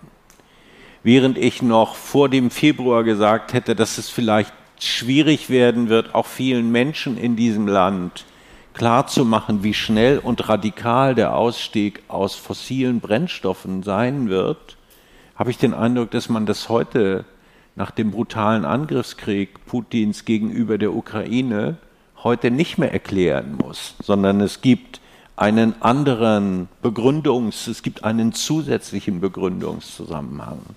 Also ich will sagen, es ist, ich hoffe und ich glaube, auf gar nichts anderes kann man hoffen, dass, dass es genügend Leute gibt, die in schlimmsten Zeiten schon versuchen, das Beste zu geben und versuchen, aus dieser sehr schwierigen Situation mit Teillösungen, ich sehe es so wie Sie, Herr Latif, es wird nicht die eine große Lösung geben. Und ich kann nur wiederholen, was ich zu Anfang gesagt habe, das, was mich tatsächlich besorgt, unter allen Krisen am allermeisten besorgt, ist der Klimawandel, ist die Klimakatastrophe, weil ich glaube, dass uns da die Zeit davonläuft und die Bremsspur einfach so eine ungeheuer lange sein wird ähm, und wir schon jetzt eigentlich keine Zeit mehr zu verschenken haben.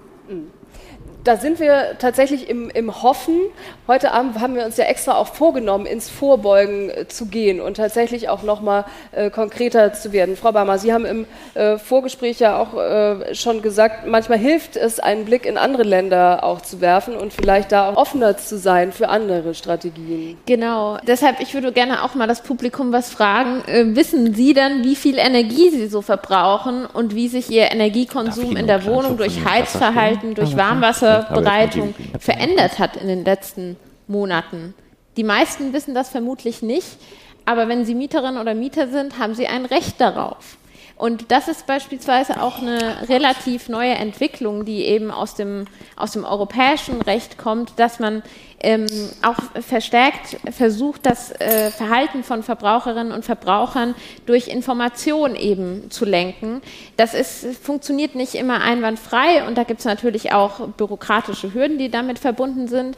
Aber äh, es gibt eben schon einen Trend auch, dass man äh, gerade durch europäische Gesetzgebung hier äh, was anstößt, was äh, vielleicht auch äh, für das Thema der Einzelne, die Einzelne muss handeln, muss auch äh, das eigene Verhalten anpassen, ähm, wo man das fruchtbar machen kann. Und es ist ja in anderen Ländern, äh, in Europa beispielsweise, in, in der Hinsicht schon viel, viel weiter gediehen. Wenn wir uns zum Beispiel anschauen, Smart Meter zur zur, ja, sage ich mal, äh, Messung des Energieverbrauchs in, in Gebäuden ähm, auch ähm, Einrichtungen, die beispielsweise den, den Energieverbrauch steuern können, äh, intelligent. Das gibt es in anderen Ländern schon, schon sehr viel mehr als in Deutschland. Und da muss man sich ja auch fragen, wie kann das sein? Oder kann das sein, dass wir, obwohl wir uns ja doch eigentlich meistens relativ fortschrittlich glauben, ähm, dass wir da gegenüber anderen Ländern, Ländern einfach hinterherhinken? Und äh, was müssen wir tun, damit wir da äh, auch, sage ich mal, rankommen? Und in anderen Ländern wird beispielsweise natürlich auch die Debatte darum, wie muss ich mich einschränken, ganz anders geführt, während wir da in, hier ein Unverständnis teilweise in der Reaktion sehen auf die Frage, wie lange kann ich jetzt noch duschen? Das Energiekonsumdrosselung ist auch in anderen europäischen Ländern, äh, beispielsweise bei der Heizung, wo es dann eine staatlich festgelegte Heizperiode gibt, eigentlich Standard. Und ähm, da muss man sich vielleicht schon mal die Frage stellen, ob man da nicht auch äh, hierzulande drüber nachdenken muss und ob man da nicht vielleicht auch ein verändertes Kommunizieren darüber äh, etablieren muss, auch in der, in der Politik. Weil das aber ja anschließt zu fragen, wer muss alles vorbereitet sein, bis in welche Tiefen der wissenschaftlichen Erkenntnisse muss man eigentlich auch jeden mitnehmen? Oder ist eben wegen der Fülle äh, der Krisen nicht tatsächlich ein, ein Leitfaden, ein vorgegebener oder zumindest ein Korridor, wo jeder sich äh, selbst noch informieren kann, dann gegebener, Frau Professor Schröder? Also die Frage bleibt immer gleich, wie viel muss man wissen, wie viel Wissenschaft äh, kommt eigentlich an in der Gesellschaft und wo äh, sagen Sie, es gibt vielleicht auch Grundpunkte, die wirklich jedem klar sein müssen und vielleicht muss man in der Kommunikation auch noch mal anders äh, agieren in der kommenden Zeit. Ja, das, ich glaube, die Klimaproblematik ist ein gutes Beispiel. Es ist kein Wissensproblem und das ist, das ist schon interessant, weil es war lange ein Wissensproblem. Es war lange nicht in der, in der Gesellschaft äh, klar vermittelt, dass der Klimawandel anthropogen ist. Das hat sich dann über Jahre und Jahre und Jahre geändert und da sind, wir sind jetzt in einem Zeitpunkt, wo dieses Wissen diffundiert ist und gesichert äh, angekommen ist und jetzt die Frage sich stellt, wie können wir so ein vertracktes, so ein Wicked Problem in irgendeiner Form bearbeiten. Das ist wie Hunger, das ist wie Armut, das sind Probleme, die, die lassen sich nicht mit einem politischen Instrument, was man dann autoritär durchsetzt, lösen, sondern da muss man ein Mosaik von Instrumenten in die Hand nehmen, um das irgendwie bewältigen zu können. Und, und da wird es dann interessant, weil da gibt es kein gesichertes Wissen in der gleichen Form. Wir können vielleicht sagen, Klimawandel müssen wir was tun, aber wie man dann das genau macht und welche Hebel man in Bewegung setzen muss, das sind dann technischere Fragen teilweise, die auch nicht in allen Feinheiten, denke ich, allen Personen kommuniziert werden können. Und da ist die Frage, wie kann man eigentlich Wissen so vermitteln, dass es äh, handhabbar wird. Wenn man es aus dem aus dem Katastrophenschutz gedacht, aus, dem, aus, der, aus der Krisenprävention, Krisenvorbeugung gedacht, da gibt es dann Leitfäden. Ich weiß nicht, wie viele Leute hier im Raum sich mal den, den Leitfaden ähm, der zum Zivilschutz und zur sozusagen Katastrophenschutz der BBK runtergeladen haben, wie viel Liter Wasser man im Keller haben sollte, um äh, überleben zu können, wenn mal aus Versehen das Wasser oder der Strom in, in Hamburg ausfällt. Das ich habe gelesen und festgestellt, dass unsere Abstellkammer nicht dafür ausreicht. Eben. Also theoretisch ist es mir klar, aber praktisch machen wir es nicht. Genau, das ist ein, ein Aspekt von Vorbeugung. Ich glaube, dass, ähm, dass diese Aspekte von, von individueller Vorbeugung relevanter werden, werden und dass es sehr, sehr schwer sein wird, diese Aspekte von Vorbeugung auch wirklich in, in praktisches Handeln umzusetzen. Wer hat schon Wasser im Keller? Wer hat schon äh, diese lange Liste von Sachen, die man vorhalten soll, die die Akademie äh, für Bevölkerungsschutz da vorgeschlagen hat? Wer hat das schon alles? Und das ist ja wieder so ein, ein Problem von, von Wissen zum Handeln. Und ich glaube, das ist die Frage, wie kommt man eigentlich zum Handeln? Und wie kann man aus der Wissenschaft auch Handlungsanreize setzen und sagen, hier guck mal, das sind Sachen, die müssen jetzt wirklich angegangen werden und zwar vergleichsweise schnell. Und ähm, das Wissen ist gar nicht immer das Problem. Der Zeitstrahl, schon wieder ähm, ein Thema, auch wenn wir jetzt Richtung Herbst gucken, wenn wir Richtung vierte Impfung gucken, wenn wir jetzt eben gerade auch sehen, dass zum Beispiel äh, Testzentren schon abgebaut sind, wir, glaube ich, in Wahrheit auch noch nicht direkt wissen, wie wir eine vierte Impfung bei möglichst vielen Menschen ähm, ohne lange Schlangen und ohne Ärger in diesem Jahr umsetzen würden. Herr Maskulo, Sie haben sich ähm, lange damit auch beschäftigt wenn wir jetzt auch noch mal hören, es ist mir so ein eindrückliches Bild, ich weiß nicht, wer von Ihnen vielleicht auch äh, Anne Will verfolgt hat. Das letzte Bild war unser Gesundheitsminister Karl Lauterbach, ähm, der sagte, ja, die Impfpflicht, die haben wir nicht durchbekommen, da waren zu viele dagegen, das ist Demokratie. Und dann, ich war so alleingelassen äh, damit letzten Endes auch. Ähm, also doch noch mal die Frage, steht sich Demokratie bei diesen vielen Krisen nicht auch im Weg? Nein. Weil ehrlich gesagt, die Demokratie sich und ehrlich gesagt bei der Impfpflicht, ich habe es immer für einen sträflichen Fehler der Politik gehalten, die Impfpflicht prinzipiell von Beginn an auszuschließen. Und genauso war ich ehrlich gesagt überrascht, wie praktisch über Nacht die gleichen Leute, die sie vollständig ausgeschlossen hatten, sie auf einmal als alternativlos erklärten. Impfpflichten sind können irgendwie nur Ultima Ratio sein. Wir gucken ja auf viele andere Länder, die ganz anständig durch die Pandemie kommen. Übrigens alle ohne eine Impfpflicht. Diese Vorstellung, die Impfpflicht sei jetzt der eine Punkt, mit dem man aus der Krise rauskomme, die teile ich nicht. Ich wäre irgendwie für eine Impfpflicht gewesen. Also allgemeine, nur um das auch einmal nochmal klarzuziehen. Hm. Also wir haben die einrichtungsbezogene haben wir ja noch durchbekommen, so. äh, aber die allgemeine eben nicht mehr. Genau. Aber ich würde gerne noch einmal zu dem Punkt zurückkommen, den Sie gemacht haben, weil ich glaube, dass der jetzt schon in diesen Zeiten tatsächlich den, den Kern berührt. Also wir haben irgendwie kein Wasser im Keller und auf dieser Liste steht ja auch das berühmte Kurbelradio, das hat irgendwie schon praktisch überhaupt keine mir hat mein Freund eins geschenkt, aber ich wüsste gar nicht, wo ich es jetzt eigentlich suchen sollte, wenn es so wäre. Und wenn, dann wäre wahrscheinlich auch kein Licht mehr und eine Kerze habe ich auch nicht. Dann finde ich es irgendwie sowieso nicht. Aber diese Frage, worauf bereiten wir uns ein Stück vor, das hat ja die individuelle Ebene und es hat zugleich auch eine staatliche Ebene. Und das ist beispielsweise einer der Bereiche, wo ich manchmal denke, wir waren eigentlich schon mal weiter. Wir reden hier heute Abend über wissenschaftliche Beratung der Politik. Deutschland ist eines der wenigen Länder, die schon in den 50er Jahren, und zwar auf Anregung des Atomphysikers Werner Heisenberg, die sogenannte Schutzkommission gegründet hat. Und deren Zweck ist im Grunde nichts anderes gewesen, als zu sagen, es muss einen wissenschaftlichen Raum geben, der Regierung und Parlament berät und ihnen sagt, was könnte da draußen noch sein, worüber lohnt es sich mal nachzudenken, worauf solltet ihr euch vorbereiten, worauf könnte man sich vorbereiten. Ist ehrlich gesagt das, was alle Menschen machen, wenn sie sich entscheiden, wogegen will ich mich eigentlich mal versichern, damit es letztlich ganz so schlimm nicht kommt. Diese Schutzkommission ist im Jahr 2015, weil sie haben sich ständig gestritten, ist sie aufgelöst worden. Ich würde sagen, wenn man da die falschen Leute reingesetzt hat, dann muss man sie neu besetzen. In unserem Land steht die Existenz dieser Schutzkommission im Gesetz. So, sie steht im Gesetz, sie muss da sein, sie muss tagen, aber sie tut es nicht. Zweites Beispiel ist, Sie haben erwähnt, das Bundesamt für Bevölkerungsschutz und Katastrophenhilfe. Die machen einmal im Jahr diese berühmten Berichte an den Deutschen Bundestag. Ich habe nie einen Bundestagsabgeordneten getroffen, der die mal gelesen hat, obwohl das außerordentlich gute Papiere sind und eins davon ist ja dann in Zeiten der Pandemie auch zu ziemlichem Ruhm gekommen, nämlich das Papier, in dem eine Pandemie simuliert worden ist und zwar eines simulierten SARS-Virus, sogenanntes Modi-SARS, modifiziertes SARS-Virus.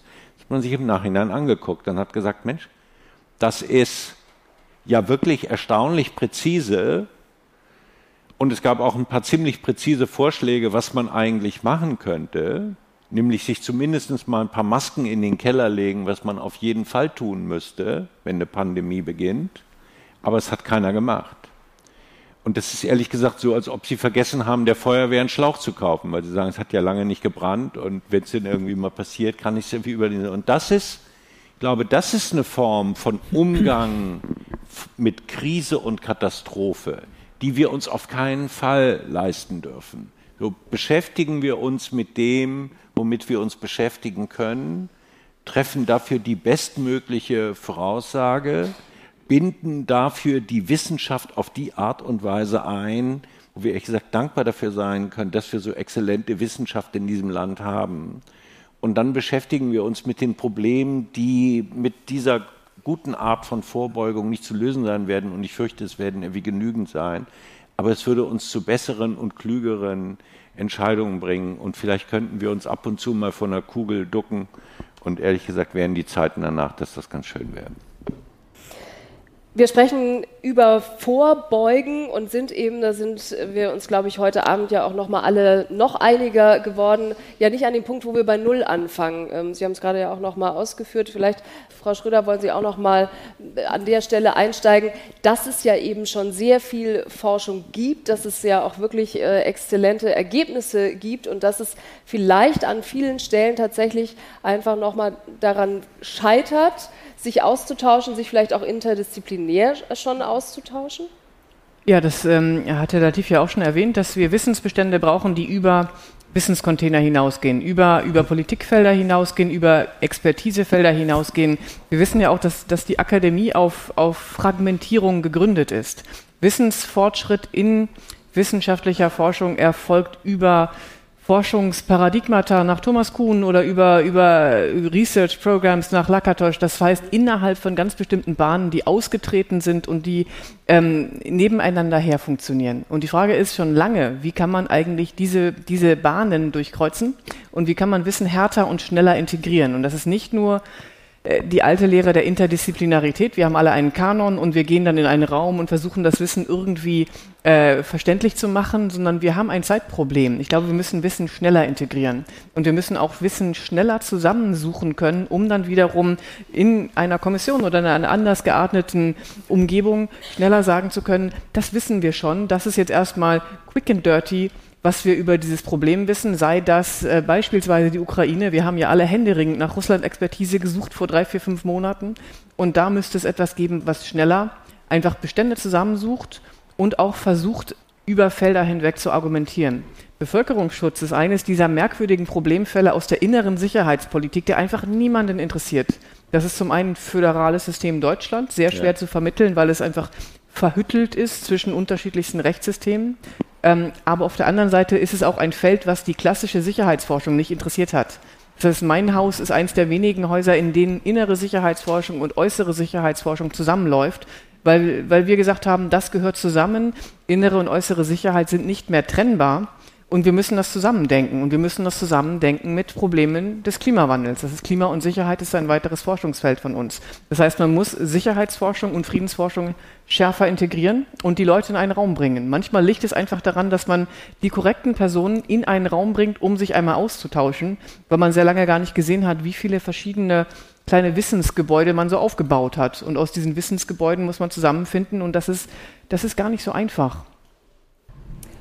Frau Barmer, wie sehen Sie das, wenn jetzt gerade auch nochmal das Stichwort Zeit äh, gefallen ist? Das ist ja tatsächlich auch etwas, was wir mit Wissenschaft, glaube ich, immer äh, auch gleichsetzen, dass Forschung Zeit braucht, dass man keinen Druck ausüben äh, kann, sondern dass man Dinge einfach nicht beschleunigen kann an vielen Stellen. Ist das aber eigentlich doch auch eine Stellschraube, wo man nochmal zumindest anders denken sollte? Puh, das ist eine schwierige Frage. ich, ja, ich denke, ähm, dass man gerade da auch vielleicht, gerade auch als junge Wissenschaftlerin, als junger Wissenschaftler, sich nicht ähm, zu sehr verstecken sollte und dass man vielleicht tatsächlich auch eine wissenschaftliche Fehlerkultur etablieren kann, dass man vielleicht doch auch in Disziplinen, die das bislang nicht so kannten, äh, mit Working Papers wirklich rausgeht, dass man sich eben im Diskurs schon sehr früh stellt und, und zwar am besten bevor man dann sozusagen das finale Manuskript hat und das Buch dann in Druck geht. Ähm, insofern glaube ich, kann man die Forschungsarbeit an sich vielleicht nicht nicht massiv beschleunigen, aber wie, wie sehr man in einen Diskurs kommt mit äh, sowohl Kolleginnen und Kollegen des eigenen Fachs als auch mit ähm, Personen mit anderem wissenschaftlichen Hintergrund. Ich glaube, das könnte man schon beschleunigen und da könnte man auf jeden Fall sehr viel auch daraus lernen. Jetzt haben wir ganz viele unterschiedliche, weil wir ja auch viele äh, Krisen angesprochen haben, ganz viele unterschiedliche Punkte angesprochen. Deswegen, wir sind schon fast am Ende unserer Zeit. Kurze Schlussrunde mit Ihnen allen nochmal. Herr Professor Neckel, vielleicht wollen Sie anfangen. Wenn Sie einen Hauptpunkt herausgreifen aus der Diskussion? Was ist Ihnen wichtig beim Thema Vorbeugen auf kommende Krisen?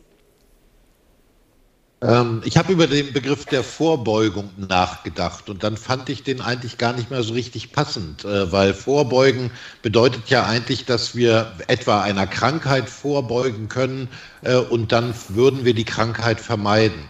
Aber das, womit wir zu tun haben, und das müssen wir, glaube ich, schonungslos auch so benennen, das werden wir nicht mehr vermeiden können. Wir haben uns in eine brenzlige Situation gebracht, ähm, in der wir mit den Konsequenzen unserer eigenen Entwicklung ähm, schonungslos konfrontiert werden.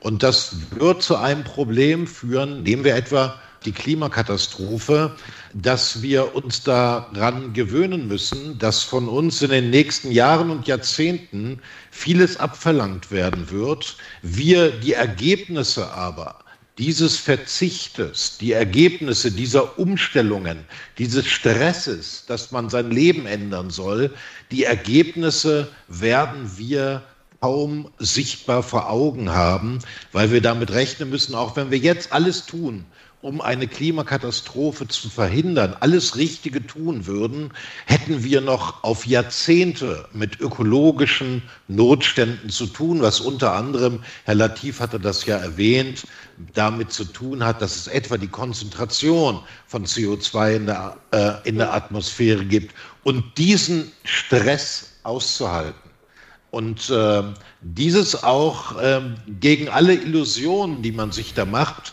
in aller Deutlichkeit auszusprechen. Ich glaube, das ist eine Aufgabe der Wissenschaft. Jahrzehnte haben Sie angesprochen. Ähm, ich rechne mich auch nicht mehr dazu, aber Frau Barmer, ich glaube, Sie sind äh, zumindest auch in unserer äh, Runde diejenige, die noch am äh, längsten tatsächlich Richtung Zukunft damit auch zu tun haben wird. Auch an Sie die Frage, nennen wir es Vorbeugung oder nennen wir eben auch den Blick auf die Zeit, die da jetzt kommt. Was ist für Sie, was greifen Sie raus? Was ist für Sie das, der, der Kernpunkt? Ich würde auch sagen, anknüpfen an das, was Herr Latif gesagt hat, ähm, das Wissen fehlt nicht in, in Sachen Klimaschutz. In, weder auf der Zielebene noch so richtig auf der Maßnahmenebene, weil man schon gen relativ genau sagen kann, auch welche Maßnahmen beispielsweise mit welchem Einsparpotenzial einhergehen. Aber das Wichtige ist jetzt eben, dass man ins Handeln kommt und ähm, dass man da eben einen auch guten politischen Diskurs führt, der auch wieder, äh, wie der wissenschaftliche äh, Diskurs äh, wenige Tabus kennen sollte, sondern der wirklich offen sein sollte.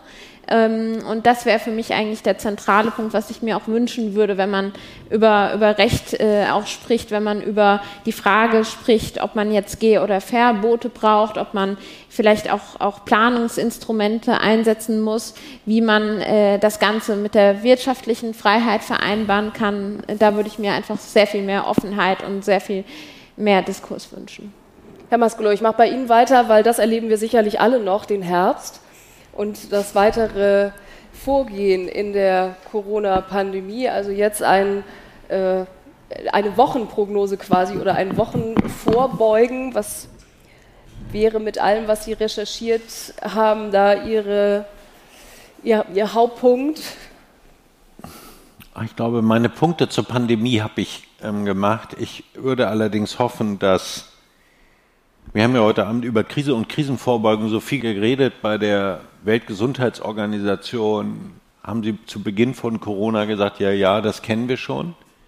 Das ist der Zyklus aus Panik und Vergessen. Wenn irgendwas ist, so Ebola, AIDS, Schweinegrippe, SARS-1, dann geht die Aufmerksamkeit irgendwie nach oben und alle sagen, das ist ja unglaublich, da muss ich ja was ändern. Und dann schaut man drei Monate später hin und es hat sich letztlich nichts verändert.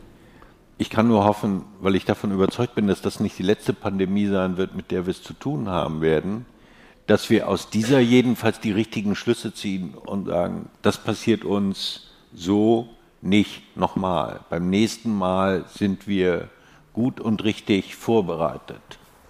Ich würde gern sagen, dass ich daran glaube, aber ganz sicher bin ich nicht. Ehrlich gesagt bin ich sogar eher ein bisschen unsicher warten wir nicht immer noch darauf, dass China jetzt endlich mal die Tür aufmacht, dass man mal feststellen kann, wo kommt dieses Virus jetzt eigentlich genau her? ehrlich gesagt, eine geradezu unverzichtbare Frage, dass du aufklären musst, wie hat es sich entwickelt, wo hat es seinen Ursprung, wo kommt es her. Und die Liste ließe sich fortsetzen. So dass ich fürchte, dass vielleicht wer auch immer in ein paar Jahren in diesem Hörsaal hier sitzen wird, bei einer weiteren Veranstaltung dazu, man sagen wird, das ist, in dem Fall war es leider wirklich ganz klar und man hätte es sehen können und man hätte es irgendwie sehen müssen. Das ist meine langfristige, etwas negative Perspektive. Und ansonsten haben wir jetzt erstmal alle irgendwie Sommerwelle hin oder her, irgendwie so einen super Sommer. Und dann gucken wir irgendwie mal weiter, wie der Herbst wird. Und wahrscheinlich würde ich den Sommer über auch so wenig wie möglich über den Herbst nachdenken. Also ich habe es mir jedenfalls mit Ausnahme von heute Abend vorgenommen. Frau Schröder, Sie haben ja eingangs schon gesagt, Sicherheitspolitik gerade tatsächlich irgendwie auch im Blick von ganz, ganz vielen Menschen. Also Sie haben da gerade auch ein Zeitfenster, viele zu erreichen. Was ist für Sie der wichtigste Punkt, den wir auch heute Abend mitnehmen sollten? Ich würde auch gerne noch einen anderen Punkt machen zu Krisenprävention. Krisenprävention ist ein wahnsinnig hartes Geschäft, äh, weil wir hinterher immer nicht wissen, was eigentlich verhindert worden ist. Das heißt, es ist ganz schwer vermittelbar, das kennen wir aus der Forschung zu Gewaltkonflikten, ganz schwer vermittelbar, dass man Krisenprävention betreiben muss überhaupt, weil wir, wenn wir die Krise effektiv verhindert haben, nicht mehr sagen können, dass sie hätte stattfinden das Paradox. Genau, ein echtes Paradox. Und das sehen wir in der Politik, dass es einfach sehr schwierig ist, vorzubeugen und dass man immer für die letzte Krise plant. Und dass man immer für die Krise davor plant, aber dass wir in einer Welt leben, die, die ja. eben nicht linear voranschreitet, sondern die turbulent ist. Und diese Turbulenzen, die, die sind ganz schwierig in den Griff zu bekommen, weil wir eben nicht genau wissen, was die Herausforderungen sind. Und deswegen würde ich dafür plädieren, dass man jetzt aus dem Bereich der Friedens- und Sicherheitsforschung gesprochen wirklich nach vorne schauen muss über Szenarien oder über, über Überlegungen aus der Vergangenheit herausgeleitet. Was sind denn mögliche Wege, die äh, die wir sehen, die negativen und die positiven Wege und wie können wir uns denn auf den einen Pfad äh, ein, hinbewegen, der, der eher positiv ist und genau gucken, welche, welche äh, treibenden Faktoren führen uns zu dem einen Szenario und nicht zum anderen. Und da ist Wissenschaft gefragt. Wissenschaft aktuell, Herr Latif, die Auftaktveranstaltung heute hier in der Bucerius äh, Law School. Sie haben am Anfang gesagt, Sie hätten so gerne eben auch, dass sich viele Disziplinen miteinander vernetzen. Was nehmen Sie mit heute Abend? Ja, also zunächst einmal als Akademiepräsident äh, äh, möchte ich natürlich gerne die Rolle der Wissenschaft in der Gesellschaft stärken. Wissenschaft braucht Vertrauen innerhalb der Gesellschaft. Deswegen muss Wissenschaft auch transparent sein. Das heißt also, wir müssen vermitteln, wie wir eigentlich arbeiten, wie wir zu unseren Ergebnissen kommen. Und das Zweite, was die Prävention oder auch äh, das Managen von Krisen angeht, das geht auf ein Stichwort, das heute noch gar nicht gefallen ist, das Vertrauen. Wir brauchen Vertrauen in staatliches Handeln. Aber dieses Vertrauen muss auch erworben werden vom Staat. Und Herr Maskolo hat ja am Anfang deutlich gemacht, da ist auch sehr viel Vertrauen kaputt gemacht worden bei den Menschen. Und ich glaube, daran müssen wir arbeiten. Und in anderen Ländern, zum Beispiel in skandinavischen Ländern, ist das Vertrauen in staatliches Handeln sehr viel höher als bei uns. Und ich glaube, da können wir noch einiges besser machen.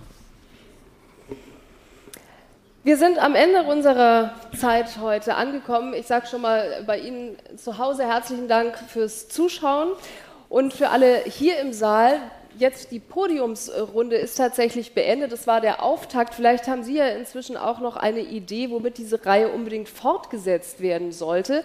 Kommen Sie gerne auf uns zu, wenn Sie Ideen haben schon für den Herbst ist äh, eine weitere Veranstaltung geplant. Wir hoffen ja im Herbst, wenn wir jetzt alle schon doch äh, gerade frisch genesen sind, dass wir dann vielleicht auch noch eine andere äh, Besucherzahl hier noch begrüßen dürfen. Auf jeden Fall hoffen wir, dass wir die Veranstaltung auf jeden Fall auch wieder in Präsenz dann durchführen können. Für heute Abend herzlichen Dank, dass Sie hier waren. Ein großer Applaus für unser Podium, bitte. Vielen Dank.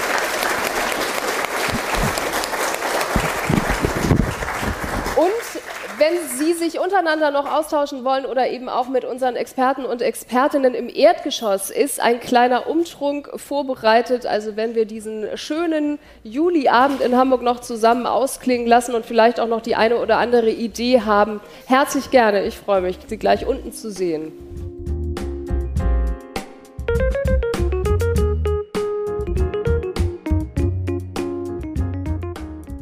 Krieg, Pandemie, Klimakrise. Wie können wir besser vorbeugen? Sie hörten die Podiumsdiskussion aus der Reihe Akademie aktuell, veranstaltet von der Akademie der Wissenschaften in Hamburg am 5. Juli 2022 in der Bucerius Law School in Hamburg. Wenn Sie uns, wie von Moderatorin Birgit Langhammer erwähnt, Anregungen, Feedback und Fragen zu dieser Podiumsdiskussion oder zur Reihe Akademie aktuell senden möchten, schreiben Sie uns gern eine Mail an veranstaltungen at awhamburg.de. Das war Wissenschaft als Kompass, der Podcast der Akademie der Wissenschaften in Hamburg. Redaktion und Produktion Dagmar Penzlin. Sprecher Stefan Schad. Eine Produktion der Akademie der Wissenschaften in Hamburg 2022. Finanziert aus Mitteln der Freien und Hansestadt Hamburg.